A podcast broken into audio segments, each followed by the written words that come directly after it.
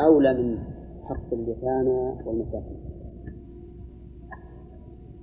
لأن الله بدأ به. وقال وآتى المال على حب ذوي القربى. فلو أن بيدك دراهم وقلت أيما أفضل أصل بها قرابتي أو أتصدق بها على فقير؟ قلنا صل قرابتك بها أفضل. حتى أن الرسول عليه الصلاة والسلام جعلها أفضل من العتق. من فوائد الآية آه، أن لليتامى حقا لأن الله امتدح من آتاهم المال بقوله واليتامى سواء كانوا فقراء أو أو غير فقراء لو كانوا أغنياء. نعم. ومن فوائدها إثبات رحمة الله عز وجل حيث ندب إلى إتيان حيث ندب إلى إتيان المال للمساكين. لأن هذا لا شك أنه من الرحمة بهم وذكرنا في التفسير أن المساكين إذا جاءت مفردة دخل فيها الفقراء. والفقراء إذا جاءت مفردة دخل فيها المساكين. وإذا جمعت المساكين والفقراء افترقا فصار الفقراء أشد حاجة أشد حاجة. ومن فوائد الآية أن لابن السبيل حقا. وهو المسافر الذي انقطع به السفر. ولو كان غنيا في بلده؟ نعم لأنه الآن في حاجة.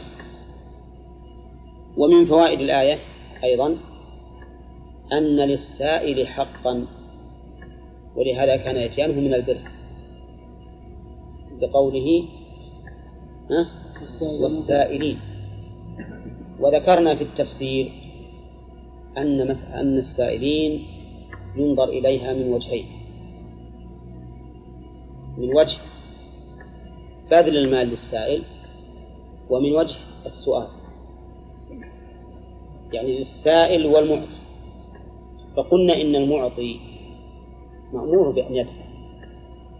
من سأله أعطاه. لكن السائل هو الذي يكون آثما إذا لم تدع الضرورة إلى سؤاله.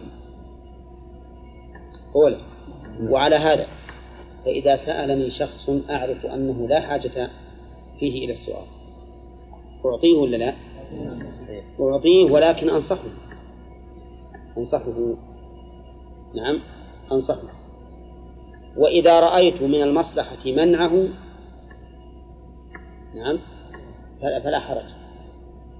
لا حرج لأنه الإتيان الإتيان إحسان. فإذا انقلب الإحسان إلى إساءة ها؟ يترك ولا لا؟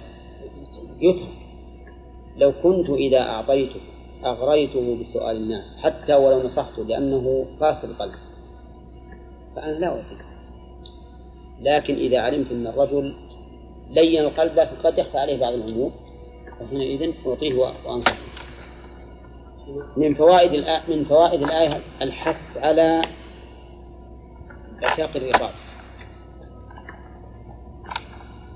بقوله وفي الرقاب. وهنا قال في الرقاب ولم يقل والرقاب. وذلك لأن الرقيق لا يملك. فأنا إذا أردت أن أعتق رقيقا أعطيه الدراهم؟ لا. من أعطي؟ أعطي سيده. ولهذا قال وفي الرقاب. لأنه لا يملك. قال وفي الرقاب ومن فوائد الآية الكريمة أن إقامة الصلاة من البر. بقوله وأقام الصلاة. وأن إيتاء الزكاة للمستحقين لها من البر. وأن الوفاء بالعهد من البر. نعم. ولكن كل هذا داخل في الإيمان بالله. و وأن الصبر في هذه المواقف الثلاثة من البر.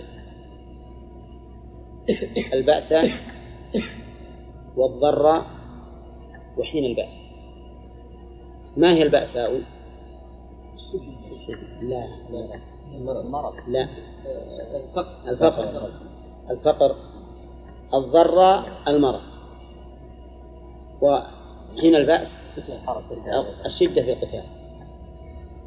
فهم يصبرون على ما على البلاء في أموالهم وفي أبدانهم وفي دينهم. نعم. ومن فوائد الآية الكريمة أن هذا هو حقيقة الصدق مع الله ومع الخلق.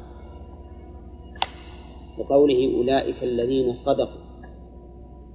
فصدقهم مع الله حيث قاموا بهذه الاعتقادات النافعة الإيمان بالله واليوم الآخر والملائكة والكتاب والنبيين. وأنهم أقاموا الصلاة وآتوا الزكاة وبذلوا المحبوب في هذه الجهات. هذا صدق مع الله عز وجل. الصدق مع الخلق لأنهم إذا عاهدوا؟ وفوا. والموفون بعهدهم إذا عاهدوا وهذا من علامات الصدق. ولهذا قال أولئك الذين صدقوا. فصدقوا في اعتقاداتهم وفي معاملاتهم. مع الله ومع ومع الخلق. ومن فوائد الآية أن التقوى تطلق على القيام بالأعمال الصالحة. بقوله وأولئك هم المتقون. وقد قلنا في التفسير إنها إذا جمعت مع البر صارت ترك المحرمات. وصار البر فعل المأمورات وإذا افترقا دخل أحدهما في الآخر. إذا افترقا دخل أحدهما في الآخر. فهنا قال وأولئك هم المتقون مع أنهم قائمون مع أنهم قائمون بالبر. دل هذا على أن القيام بالبر من التقوى. وهو كذلك لأن حقيقة الأمر أن القائم بالبر. لماذا قام؟ يرجو ثواب الله ويخشى عقاب الله. فلهذا كان القيام بالبر بلا شك من التقوى. ومن فوائد هذه الآية أن هؤلاء فقط هم المتقون. من ناخذه من فقط؟ من الحصر. الحصر. وطريقه هنا أمران. تعريف طرفي الجملة. والثاني ضمير الفصل. أولئك الذين صدقوا وأولئك هم المتقون. الواقع أن الآية الكريمة فيها أيضا فوائد تؤخذ من من تضاعيف الآية. وسياقها وهي أن الإيمان بالله ذكرنا أنه يشمل كم؟ أربعة. أربعة أمور. الإيمان بوجوده وربوبيته وألوهيته وأسمائه وصفاته. وأن الإيمان باليوم الآخر يتضمن كل ما أخبر به النبي صلى الله عليه وسلم مما يكون بعد الموت. وأن الإيمان بالملائكة يتضمن الإيمان بذواتهم وصفاتهم وأعمالهم ووظائفهم. نعم. بذواتهم كجبريل مثل وميكائيل وإسرافيل وبصفاتهم مثل أن الرسول صلى الله عليه وسلم رأى جبريل وله 600 جناح فاستد الأفق. ووظائفهم مثل أن جبريل موكل بالوحي وميكائيل بالقطع والنبات وإسرافيل بنفخ الصور وملك الموت بقبض الأرواح ومالك بالنار وخازن الجنة بالجنة. لا ما ما ما ثبت إلا ذلك. طيب ونؤمن بأعمالهم. أعمالهم مش أنهم يسبحون الليل والنهار لا يكفرون وأنه ما من موضع أربعة أصابع في السماء إلا وفيه ملك قائم لله. أو رافع أو سائل نعم. وأن لهم بيتا معمورا في السماء يطوفون فيه كل يوم سبعون ألف ملك يطوفون به ولا يعودون إليه إلى يوم القيامة. وهذا يدل على كثرتهم وأنهم عدد لا يحصيهم إلا الله عز وجل. وذكرنا أيضا في أثناء أن الكتب المعروفة كم؟ التوراة والإنجيل والقرآن والزبور. وصحف إبراهيم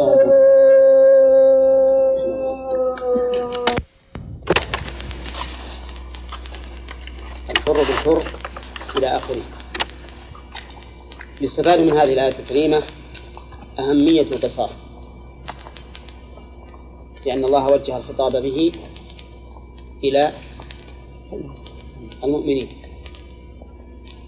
وصدره بالنداء. المستلزم لأي شيء؟ للتنبيه إن ذكرنا أن تصدير الخطاب بالنداء فائدته التنبيه وأهمية الأمر. ويستفاد من الآية الكريمة أن تنفيذ القصاص من مقتضى الإيمان. وجه ذلك محمد. أن تنفيذ القصاص من مقتضى الإيمان. نعم. لأن لأن الخطاب بصيغة الإيمان. لأن الخطاب وجه للمؤمنين. فدل هذا على أنه من مقتضى الإيمان تنفيذ القصاص. طيب ويستفاد من منها أن ترك تنفيذه نقص في الإيمان. وش ذلك كثير؟ لأن بالطاعة بامتثال الأمر ازداد الإيمان. والمعصية وعدم الامتثال هذا يدل على نقص الإيمان. يعني ما كان من مقتضى الإيمان تنفيذه؟ وهو زيادة في الإيمان. فإنه يقتضي زيادة في الإيمان. نقص الإيمان بفقده ومن فوائد الآية وجوب التمكين من القصاص. وجوب التمكين من القصاص.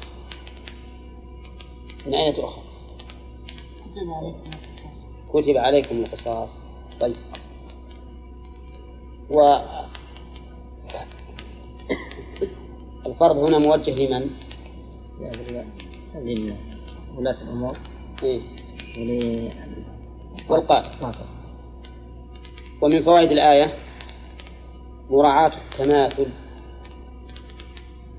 بين القاتل والمقتول لقوله الحر بالحر والعبد بالعبد والأنثى بالأنثى. ومن فوائد الآية الكريمة أن الحر يقتل بالحر ولو اختلفت صفاتهما كرجل عالم عاقل غني جواد شجاع قتل رجلا فقيرا أعمى أصم أبكم زمنا فقيرا جبانا جاهلا. ولا لا؟ نعم. من أين يؤخذ؟ من عموم الحر بالحر. ومن فوائد الآية أن العبد يقتل بالحر.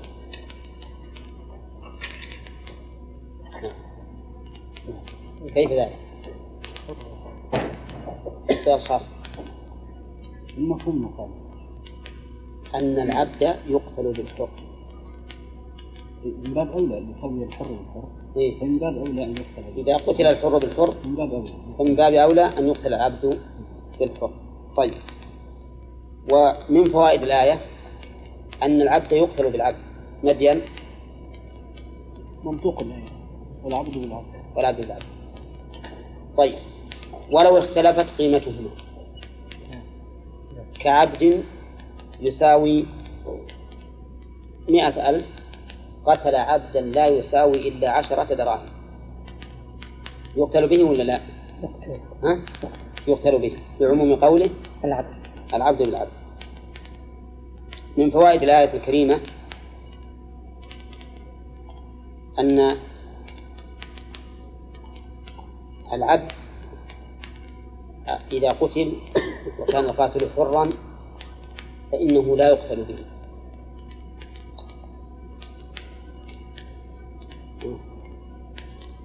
لأن قوله الحر بالحر والعبد بالعبد صار لازم المماثلة فلو قتل عبد حرا لا صحة المال يقتل به ولا لا؟ لا يقتل. ها؟ لا يقتل. لا يقتل به. كذا؟ السلام طيب ما تقولون في هذا؟ شيخ. لا يقتل. يقتل به؟ نعم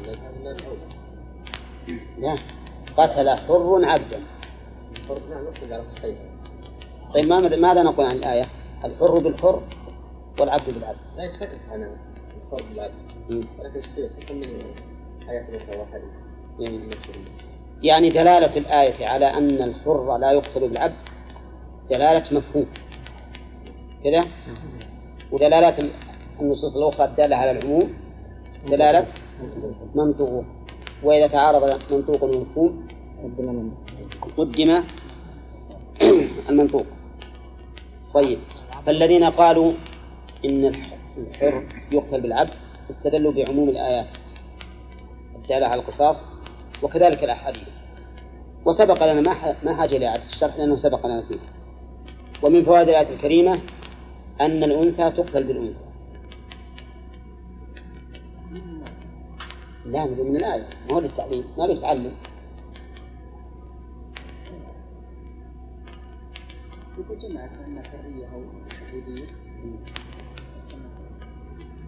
طيب من فوائد الآية أن أن الأنثى تقتل بالأنثى.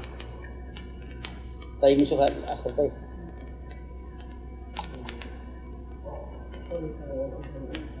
لقوله والأنثى بالأنثى. طيب ولو اختلفت صفاتهما؟ ها؟ لعموم الآية. طيب من فوائد الآية أن الأنثى تقتل بالرجل. أن الأنثى تقتل بالرجل. وين؟ الآية ما دلت على ذلك. لكن عموم الأدلة من النفس النفس يفهم أي نعم أن الأنثى تقتل بالرجل. يعني إذا قتلت الأنثى رجلا فإنها تقتل به. من باب أولى إذا قتلت الأنثى تقتل بالرجل من باب أولى صح؟ إذا دلالة الآية عليه من باب مفهوم موافق. الموافقة. من باب مفهوم الموافقة. كذا؟ طيب. ومن فوائد الآية الكريمة جواز العفو عن القصاص.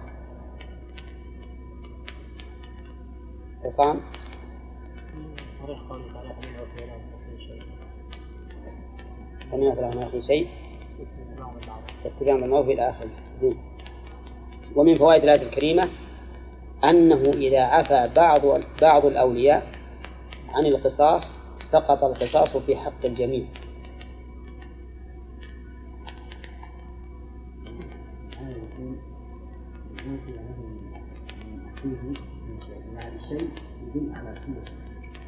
أحسنت شيء يدل على كل شيء.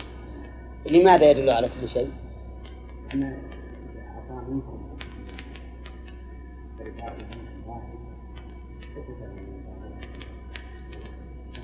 على كل حال طيب يعني أن تقول شيء يدل على كل شيء. هذا طيب. هذا بالحقيقة معنى اللي إحنا نريد قوله كمان عفو له في شيء شيء نكرة في سياق الشرط نكرة في سياق الشرط فتفيد العموم.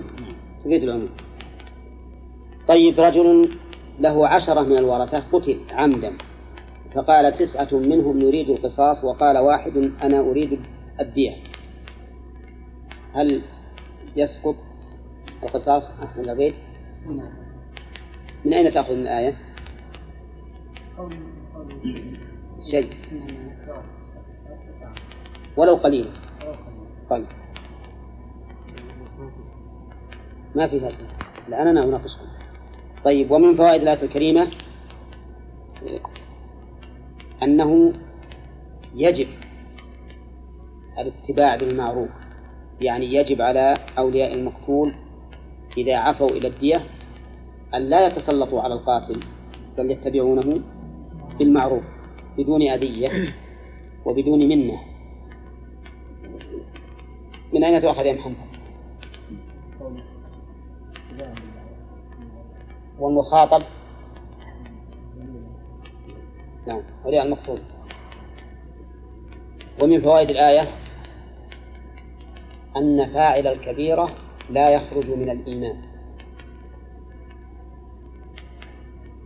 أخذ من نحن من قوله. قوله من أخيه شيء طيب.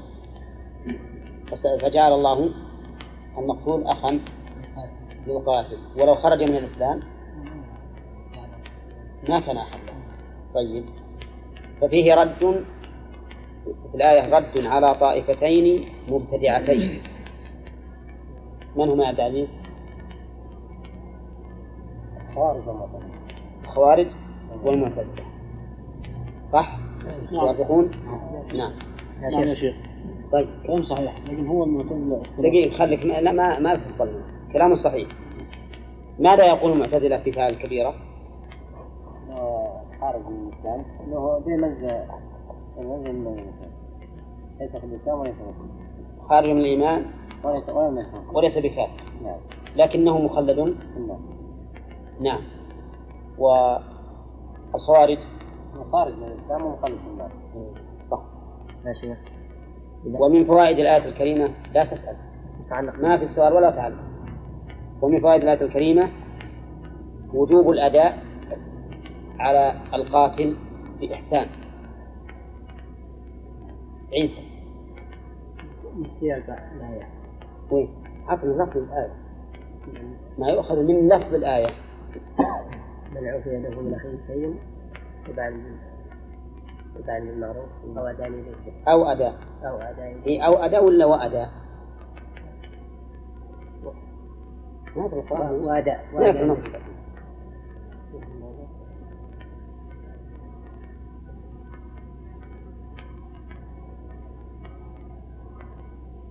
وأداء وأداء إليه.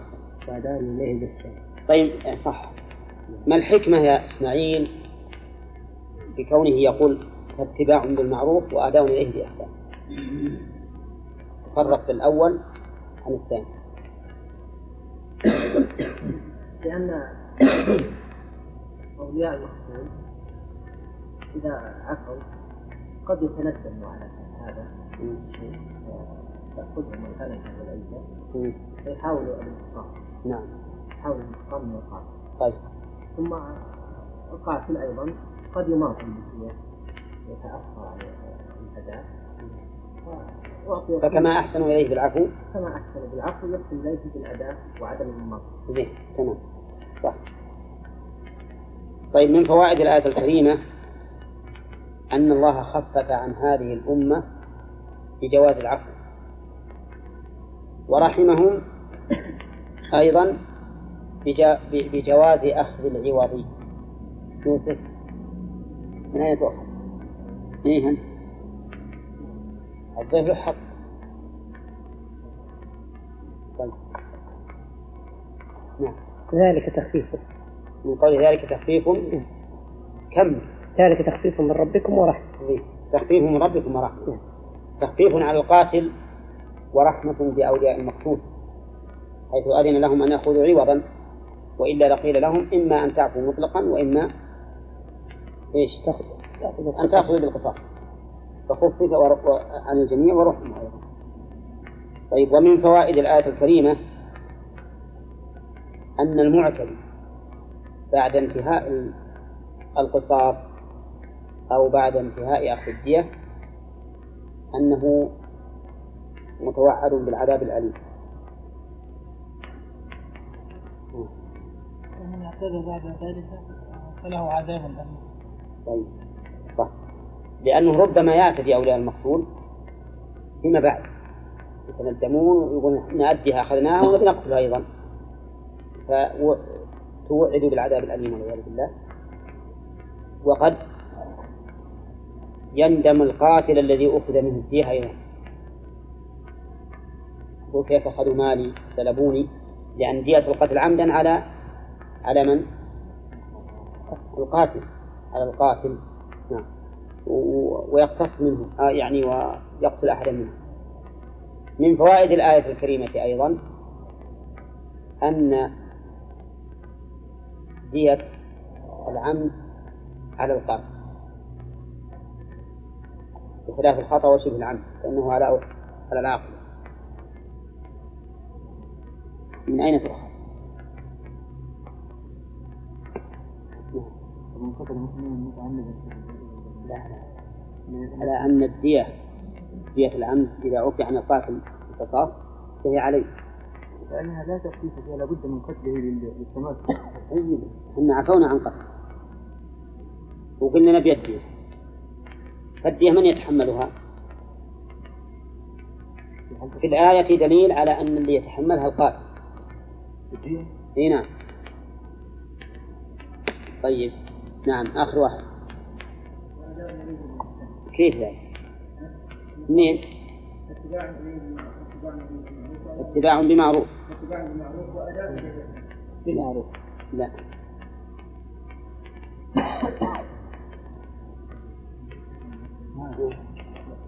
فله من أخيه. فله ما في الآية فله من أخيه. فمن عفي له. إيه. فمن عفي له من من أخيه شيء. وهنا لا شك أن لو عفي له من أخيه أن المعفو عنه القاتل. فهو الذي أمر بالأداء. فقول فمن عفي له من أخيه شيء فاتباع المعروف وأداء يدل على أن الأداء مطالب به القاتل. لأنه هو المعفو عنه. واضح؟ وهو كذلك. فدية العمد تكون على القاتل. ما هي على أولياء؟ ما هي على العاقلة؟ طيب وفي الآية الكريمة إثبات صفة من صفات الله.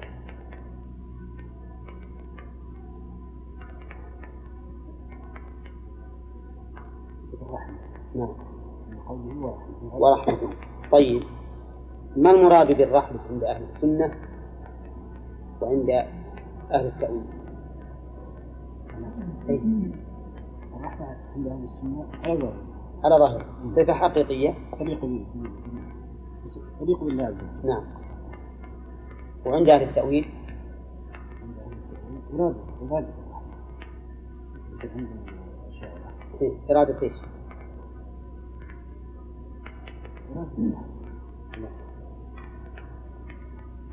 على يعني الإنعام أو الإرادة. إيه، أو أو إرادة الإنعام يفسرونه بالإنعام اللي هو مفعول الرب أو بإرادته. إرادة الإنعام. كذا؟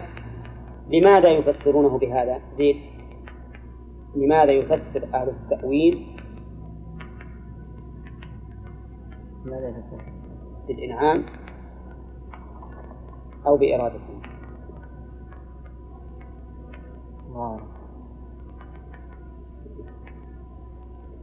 لأنها تستطيع الرحمة رزقا لأنهم لا يثبتون الرحمة بس لأنهم لا يثبتون ويثبتون الإرادة ولا لا؟ ها؟ يثبتون الإرادة لأن الأشاعرة يثبتون سبع صفات كما هو معروف. منها الإرادة؟ وهم لما أثبتوا الإرادة ونفوا الرحمة قالوا إن المراد بالرحمة إرادة الإحسان. وقال بعضهم المراد به الإحسان فجعلوه المخلوق المفعول. لأن لأن المخلوق المفعول بائن من من الخالق فليس من صفاته. فهذا هو السبب أنهم لجأوا إلى تفسيره إما بالإحسان وإما بإرادة الإحسان. طيب ما حجتهم في منع اتصاف الله بالرحمة الحقيقية؟ يقولون لو وصف الرحمة حقيقيا والرحمة معناها ميل القلب وانعطاف من ناحية المرحوم. فهذا هذا يقتضي تشبيه الله عز وجل للمخلوقات وهذا بالإنسان أو بالمخلوق ومن شبه الله بخلقه فقد كفر. كذب الكتاب وقالوا لا هم يفسرون- يقولون بالإرادة. إيه، هذا نلزمهم بهذا نحن نلزمهم بالإرادة. طيب هم يقولون هذا. يقولون إنها تقتضي الرقة واللين والرقة في جانب الخالق واللين. ما تنبغي. ولا تليق هكذا زعموا. فنحن نقول اقتضاء الرحمة للرقة واللين هذه رحمة من؟ المخلوق. أما الخالق فرحمته تليق به.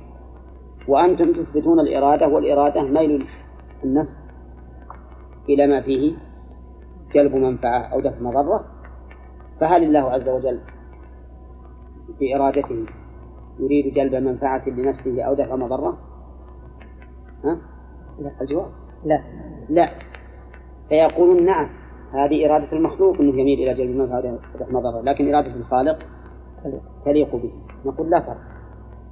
هذه الرحمة اللي أنتم زعمتم هي رحمة المخلوق أما رحمة الخالق فهي تليق به. نعم.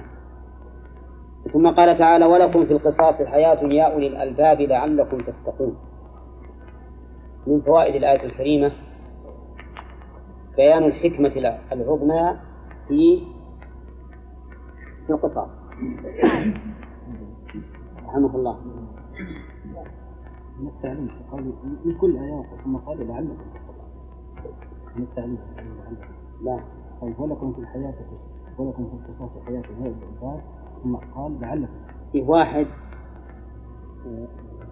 من الطلبة. ألقوا ألقي عليهم السؤال الامتحان. وأظن قصصتها عليكم في دار التوحيد لما فتحت في الأول في الطائف. فقال من جملة السؤال ما حكم الالتفات في الصلاة؟ في طالب ما يعرف. كتب قال المؤلف رحمه الله تعالى فصل يكره الصلاة التفاته ورفع بصره إلى السماء وتفصله وإلقاؤه إلى آخره. ثم كتب لما كتب الفصل كله نص قال المدرس خذ ما شئت ودع ما شئت. نعم. الأخ مصطفى الآن جاب الآية كلها. يقول خذوا ما شئتم ودعوا ما شئتم حدد لنا حدد لنا موضع الفائدة من هذه الآية. ولكم قوله تعالى ولكم في القصاص. حياة حياة طيب. ومن صح. لا. ولكم القصاص الحياة. كل ينشد الحياة في الحقيقة. ولا لا؟ ففي القصاص الحياة. في القصاص حياة. طيب. من فوائد الآية الكريمة وهي في الحقيقة مما يتعلق بما سبق. أن يفعل بالجاني كما فعل.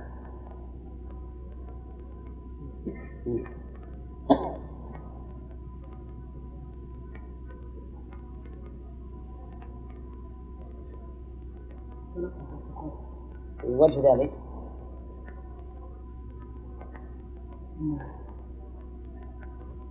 أنه إذا قتل القاتل في ذلك الركائب زين ما يخالف هذه لكن قصد إنه يفعل بالجاني كما فعل.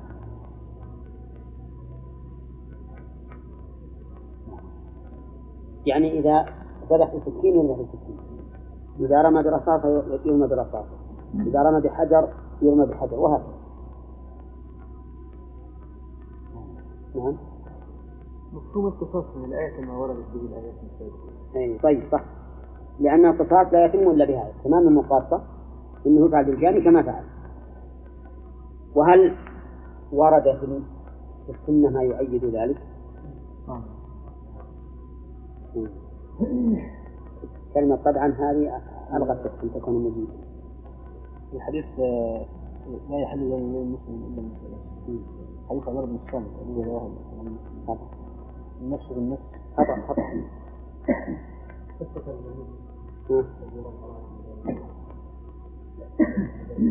فرض النبي عليه الصلاة والسلام رأسه بين حجرين. زين. طيب. لو قال قائل ورد في الحديث أن الرسول صلى الله عليه وسلم قال لا قود إلا بالسيف.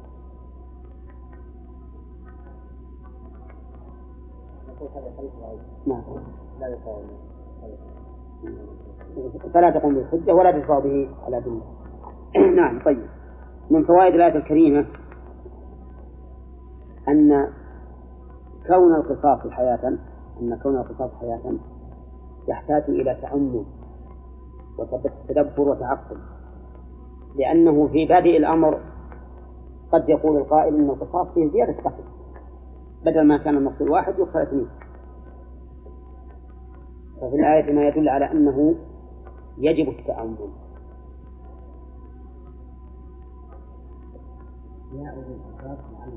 بس أوقف على ياء الألباب حيث خاطب من؟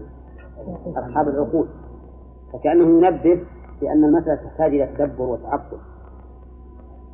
ومن فوائد الآية الكريمة أنه ينبغي للإنسان أن لا يقابل أحكام الشرع بالرد في أول الأمر بل عليه أن يتعقل ويتدبر. إسماعيل؟ فرع على الفائدة. زين متفق عليه إنك اذا ظننت إن هذا حكم غير موافق المصلحة فتأمل وتعقل فتجده. ولهذا خاطبهم هي النداء أيضا. ما قال ولكم في القصاص حياة لأولي الألباب بل قال يا أولي الألباب. يعني نتنبه ونتعقل هذا الأمر. ومن فوائد الآية أن منه أي القصاص من فوائده تقوى القصاص. تقوى القتل. تقوى القتل. لعلكم تتقون. زين. مع أن ذكرنا في التفسير أنها قد تشمل تقوى القتل وتقوى الله عز وجل حتى يتقي الإنسان ربه ويخاف مما فرضه من القصاص كيف تقوى القتل؟ ها؟ تقوى القتل إي نعم يعني معناها أنك إنك تتقي القتل ما تقتل إذا علمت أن الانسان إذا علم الإنسان أنه إذا قتل قتل اتقى القتل قد تقول كيف اننا انه هل يتقى شيء غير الله؟ نقول نعم قال الرسول عليه الصلاة والسلام كيف تتقوا السحر؟ اتقوا النار اتقوا الظلم وما أشبه نعم.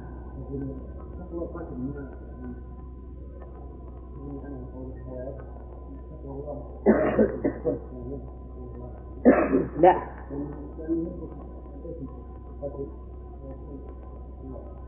يتقي الله ويتقي الغفل كله. لأن قولوا ولكم قصص الحياة هذا بيان بيان لما قد يتوهم من أن القتل من أن القصاص يبهم القتل. تبين الله تعالى أنه حياة. طيب هل نستفيد من تنكير حياة معنى زائد على مطلق الحياة؟ حياة المعنوية كيف؟ قامة العدم. نعم. صح. نستفيد منها الحياة المعنوية وهي إقامة العدل بين الناس. فإن إقامة العدل لا شك أنها حياة. حياة للشعوب ولا ضر الناس وأهلكهم إلا عدم العدل كما قال النبي عليه الصلاة والسلام إنما أهلك من كان قبلكم أنهم إذا سرق فيهم الشريف تركوه وإذا سرق فيهم الوضيع أقاموا عليه الحد. ثم قال تعالى يا أيها الذين آمنوا لا كتب عليكم إذا حضر أحدكم الموت إن ترك خيرا الوصية. أولا في الإعراب كتب عليكم. هذه فعل مبني مجهول فأين نائب الفاعل؟ الوصية؟ نعم. وفيه أيضا وفيه إشكال نحوي وهي أن كتب فعل ماض غير مؤنث والوصية مؤنثة. فما هو السبب في أنه ترك التأنيث؟ طيب الفصل. هل هناك علة أخرى؟ هذا جائز يعني. ليس التأنيث ليس واجب لماذا؟ لأنه لأنه يعني الضمير يعني ليس في الفعل يتصل بالفعل ضمير يعود على هذا الحكم صحيح والتعليل غير صحيح. نعم.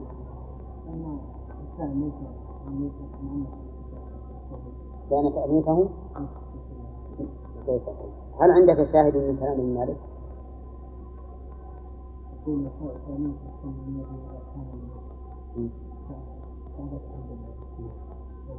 ما هو لأنه قد تليه جوابا من الشاهد؟ فرض على الإنسان الوصية للوالدين والأقربين فما رأيه في هذه الآية محكمة أم منسوخة؟ قال الله عز وجل فيه فيه مناقشة قبل هذه. لو قال قائل إن الله فرض الفرائض قال للأم السدس للأب السدس للزوجة الثمن أو الربع أو ما أشبه ذلك. ولو أوجبنا الوصية ما كان لهم السدس كاملا. رحمك الله؟ لأن المال سينقص بمقداره. فما هو الجواب؟ جواب أن الله سبحانه وتعالى قد أوصى. قال من بعد وصية يوصى بها أو لي أوصى. يعني أن نخرج الوصية. إذا كان هذا الميت قد أوصى بشيء. أنه ذكر هذه السهام من بعد من بعد الوصية من بعد الوصية. زين. بالنسبة للوالدين إذا كان رقيقا إذا كان رقيقا قلنا أنه ما ما يصالحهما فيما يظهر. لأن المال يكون لغيرهم. والله يقول الوصية للوالدين ولا من التمليك؟ وهما مش لا. ما له علاقة لأن هذه وصية للتمليك. ما هي نفقة؟ وصية للتمليك. فما دام الله قال للوالدين ولا من التمليك فإنه مثل قوله ولأبويه لكل واحد منهم السدس وإذا كان رقيقين لم يرثا. هذا في دليل على ذلك. إنه إذا صار رقيقين لا يملك قال النبي عليه الصلاة والسلام من باع عبدا وله مال لا بالنسبة للآية ما بين على أنه اللام وش قول الوصية للوالدين إيه. وش اللام؟ التمليك طيب بس ما ما يخرجهم عن عن كونهما والدين لا، ما- النسب أقوى من الرقيق الآن مثلا قال الله تعالى ولأبويه في في الميراث ولأبويه لكل واحد منهم السدس ها؟ إيه. وهم ذولا آباء إيه. ولكل واحد منهم السدس إذا مات الأم. طيب لو كان رقيقين؟ من الأبناء. الآباء. الآباء. ولأبويه يفرض كما في الآية.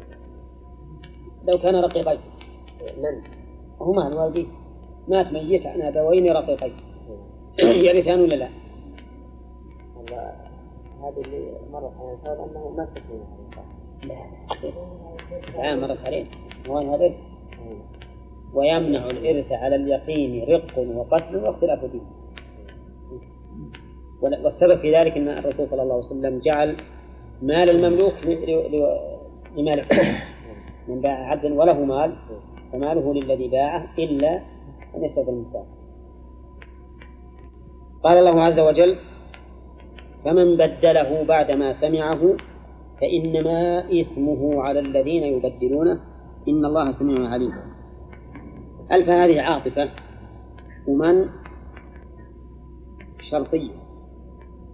وبدل فعل ماض مبني على الفتح في محل جزم فعل الشرط. وقوله فإنما إثمه. الجملة؟ جواب الشرط. واقترنت بالفاء لأنها جملة اسمية. وقوله على الذين يبدلونه. هذا إظهار في موضع الإضمار. وإلا كان مقتضى السياق أن يقال فإنما إثمه عليه أي على المبدل. وقوله إن الله سميع عليم بالتهديد نرجع إلى لا فمن بدله بدله أي بدل الإيصاء أي المفهوم من الوصية. وإلا فقد يقول قائل الوصية مؤنث. ولها في من بدله؟ مذكر فكيف عاد المذكر على المؤنث؟ نقول إنه يعود على المصدر المفهوم من قوله ها؟ وصية. وهو الإيصاء. أي فمن بدل الإيصاء فقوله بدله أي غيره. بنقص أو زيادة أو منع. هذا التبديل إما أن ينقص أو يزيد أو يمنع. إن نقص فالضرر على من؟ الموصى له وإن زاد فعلى الورثة. وإن منع فعلى الموصى له كل هذه الصور الثلاث تدخل في قوله فمن بدله. وقوله بعدما سمعه بعدما سمعه. قال أهل العلم عبر بالسمع عن العلم. عبر بالسمع عن العلم لأن السمع من الحواس الظاهرة والعلم من التصورات الباطنة. أي فمن بدله بعد أن يعلمه علم اليقين كما لو سمعه بنفسه كما لو سمعه بنفسه ومعلوم أن العلم بالوصية لا يتوقف على السماع.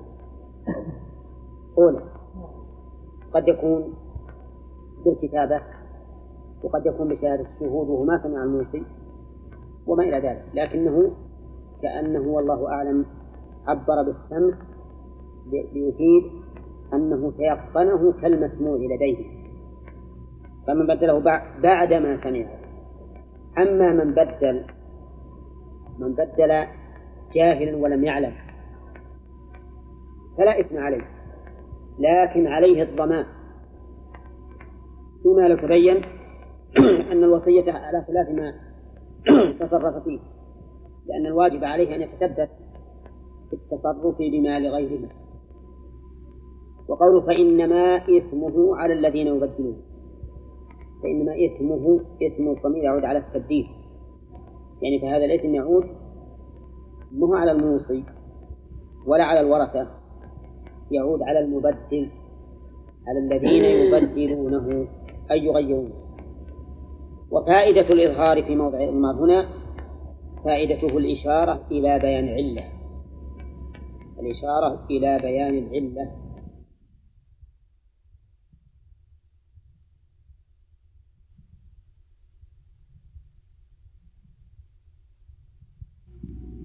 وإذا كان الأقربون وارثين فإنه لا وصية لا وصية له. إذا كانوا غير وارثين فإنها تجب الوصية لهم تجب الوصية لهم وعلى هذا فتكون الآية من باب المخصوصات لا من باب المنسوخات. وقد تقدم لنا مرارا أنه كلما أمكن الجمع حرم العدول إلى النسخ.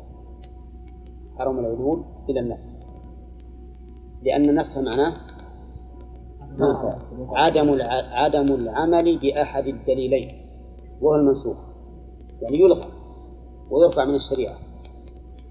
والتخصيص عمل بهما جميعا عمل بهما جميعا ولكن يرفع حكم العموم عن بعض أفراده بمقتضى الدليل المخصص. واضح ولا لا؟ وهذا لا شك أنه أولى. كون نعمل النصوص الشرعية كلها. لا شك أنه هو الواجب بدلا من أن نلغي هذا النص ودلالته وحكمه. وإلى هذا ذهب ابن عباس وطائفة من أهل العلم على أن الآية محكمة غير منسوخة لكنها مخصوصة. وهذا هو الذي نراه وندين الله به لأن الله أكد هذه الوصية بما رأيته. فكيف نقول إنها منسوخة؟ وهذا تأكيد كتب هذا خبر. ما هو أمر بعد؟ كتب. وإن كان خبرا بمعنى الأمر يعني معناها فرض لكن مثل هذه التأكيدات في هذا الحكم ثم ينسخ هذا شيء فيه فيه بعد. فإذا قال قائل كيف يكون الوالدان غير وارثين؟ غير وارثين. يقولون لو كان أبوك رقيقا يرث ولا ما يرث؟ ما يرث. لكن مع ذلك ما نقول بالوصية له لأنك لو وصيت له أخذها سيده فلا يستفيد. لكن لو كان الأب مخالفا لك في الدين. ها؟ يرث ولا ما يرث؟ ولا لا؟ لا يرث. فتوصي له. نعم. لو كان الوالد قاتلا قتلا خطأ على القول بأن قتل الخطأ يمنع من الميراث. ويمكن هذا ولا ما يمكن؟ ها؟ يمكن أليس كذلك؟ أفرض مثلا انه أن هذا الرجل مع أبيه والأب هو السائق وحصل حادث على السيارة بسبب تفريط الأب ثم إن الولد أصيب بالحادث لكنه ما مات في الحادث دخل المستشفى وبقي يومين ثلاثة أربعة ثم مات من الحادث على المشهور من المذهب الوالد يرث ولا ما يرث؟ لا. يرث هذا الابن أوصى لأبيه في هذه الحال. يصح ولا لا؟ يصح. يصح لأنهم لأنهم غير وارثين والرسول صلى الله عليه وسلم يقول لا وصية لوارث فقط. كذلك بالنسبة للأقربين واضح أوضح وأوضح. فإن أخاك مع أبيك لا يرث أليس كذلك؟ ها؟ وهو من أقرب الناس إليه فتوصي له. فتوصي له. فإن قال قائل إن الله فرض للأب السدس مثلا وللأم السدس وللزوجة الربع وللزوج النصف وما أشبه ذلك. وهذا يقتضي أن يكون لهم السدس كاملا. ومع تنفيذ الوصية لا يكون لهم إلا سدس. ناقص بقدر الوصية. قلنا إن الله صرح بأن لهم هذا السهم من بعد من بعد وصية يوصى بها أو دين. وعلى هذا فلا إشكال في الآية لا إشكال في تقدير أنصباء الورثة وهذا القول هو الذي به تجتمع الأدلة. وعلى هذا فيجب على الإنسان إذا مرض أن يوصي ولو بشيء قليل من ماله لأقاربه. واعلم أن صلة الرحم والأقارب من أفضل الأعمال المقربة إلى الله. فهذه إحدى أمهات المؤمنين أخبرت النبي عليه الصلاة والسلام أنها أعتقت جارية لها فقال أما أنك لو أعطيتها أحوالك لكان أعظم لأجلك. جعله الرسول أفضل من من العتق. فلا تظن إنك مثلا إذا اوصيت بصلتك يجعل بضحيه وعشاء وما أشبه ذلك من الأشياء التي قد يكون ما يترتب عليها من المفاسد في المستقبل أكثر من مصالحها. لا تظن إن هذا أفضل من كونك توصي لأخيك الذي لا يرث ولأختك التي لا ترث ولجدتك التي لا ترث وما أشبه ذلك. هذا الأخير أفضل. لأنه من صلة الرحم. ثم إن الآية هذه صريحة. صريحة. ولا أعلم لمن قال بالنسخ وجهة في في أدلته. أبدا. نعم. بأن الصلاة التي ذكرتها الآن نعم. ليست على الوجوب لأن كتب بمعنى الفرض نعم. بل هي على سبيل الجواز. على أي وجه؟ لا نقول حسب الوجوب. كيف على سبيل الوجوب؟ أي نعم الذي والد الكافر نعم. نعم لأن الله قال وصاحبهما في الدنيا معروف. الكافر وإن كان إذا كان قريب له حق القرابة. له حق القرابة. شيخ نعم. تعبير البعض يعني بعض العلماء. أيضهم يعني أن هذه الآية يقولون نسخ بعضها. نعم. هذا التعبير يعني. هذا التعبير صحيح وقد يطلقه الأقدمون. هذا معروف في في أساليب الأولين. القدامى من السلف يقولون يعبرون بالنص عن التخصيص. وهو صحيح لأن التخصيص فيه نوع نص. فبدلا من أن يكون الحكم شامل لكل الأفراد ها؟ رفع الحكم عن بعض هؤلاء الأفراد فهو نص في حقهم نص في حقهم نعم. ثم قال تعالى حقا على المتقين فمن بدله.